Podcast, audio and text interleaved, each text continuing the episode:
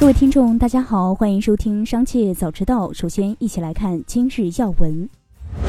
近日，有网友爆料称，知乎正在低调裁员，主要是视频相关的部门几乎裁掉一半。据悉，此前在十二月份更新的知乎八点零版本中，知乎 App 的主页面上新增了视频的功能，但此时知乎发力视频似乎已经晚了同行许多步。如果裁员传闻为真，或代表着知乎的视频路线并不顺利。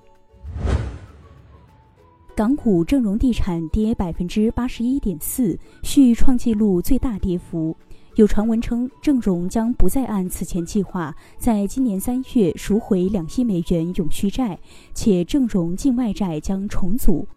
相关传闻引发今日正荣地产 HK 零六幺五八股债双杀。对于上述传闻，正荣地产回应投资者，公司将按原计划赎回两亿美元永续债，相关传闻不实。对于股价大跌，正荣地产表示，或有机构恶意做空再买入，公司正在进一步了解股价下跌原因。继续关注企业动态。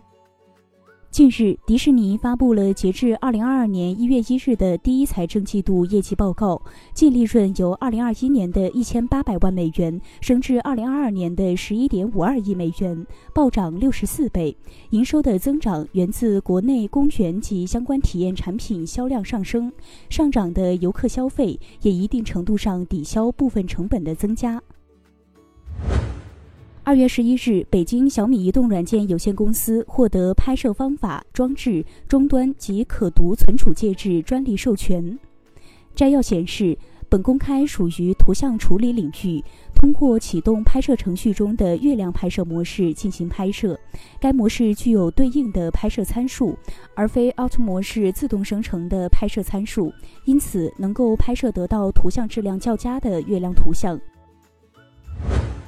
二月十一日，建业集团回应近期网上疯传集团裁员达到百分之六十的不实新闻，同时针对公司近期的架构调整进行了详细的说明。据悉，针对网传建业集团裁员达到了百分之六十，建业集团表示该网传内容不符合事实。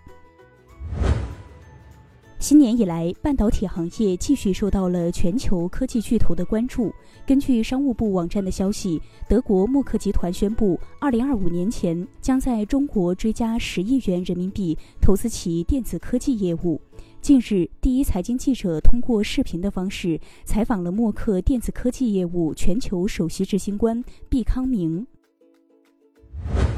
中国执行信息公开网显示，二月十日，乐视网信息技术北京股份有限公司新增一则恢复被执行人信息，执行标的十二点九亿元，执行法院为北京市第三中级人民法院。天眼查信息显示，目前乐视网被执行总金额约十三点一五亿元。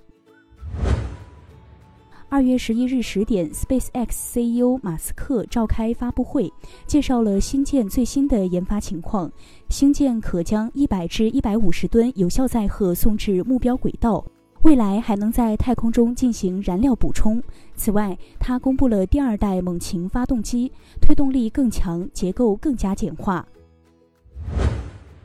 接下来将目光转移到产业纵深领域。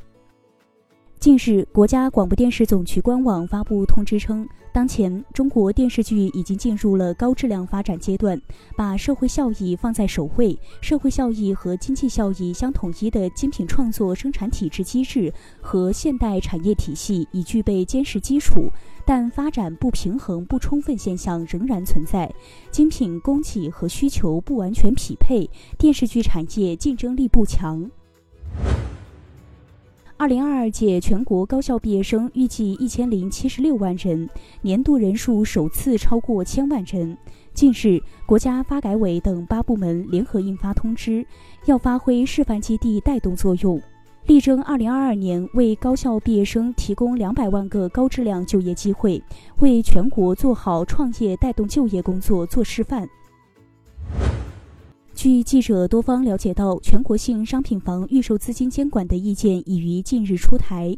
预售资金监管额度由市县级城乡建设部门根据工程造价合同等因素确定。当监管账户内资金达到监管额度后，超出额度的资金可由房企提取使用。办法有利于厘清各地商品房预售资金监管责任，增强商品房预售资金使用的灵活性。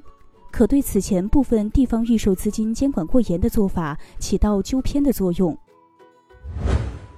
有关负责人对生化药品高值医用耗材集中带量采购改革进展情况进行了介绍。二零一九年和二零二一年，药品总体价格水平持续下降，年均达到百分之七左右，力争到二零二二年年底实现平均每个省覆盖三百五十个以上的药品品种，高值医用耗材种类达到五个以上。鼓励医生优先开具国家集采中标药品，在二三级公立医院绩效考核系统中，明确规定了国家集采中标药品使用比例指标等。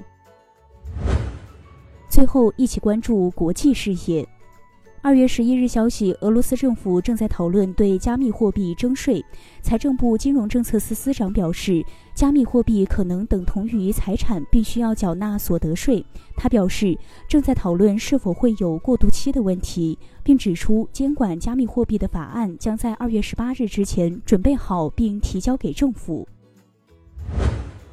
据报道，越来越昂贵的补课费让很多日本普通家庭喘不过气。调查显示，日本公立小学中有百分之四十的小学生上补习班，私立小学中有近百分之八十的小学生上补习班，子女的补习班费用成了很多日本家庭的主要开销。日本学生补课三年要花二百五十万日元，约合十三万元人民币。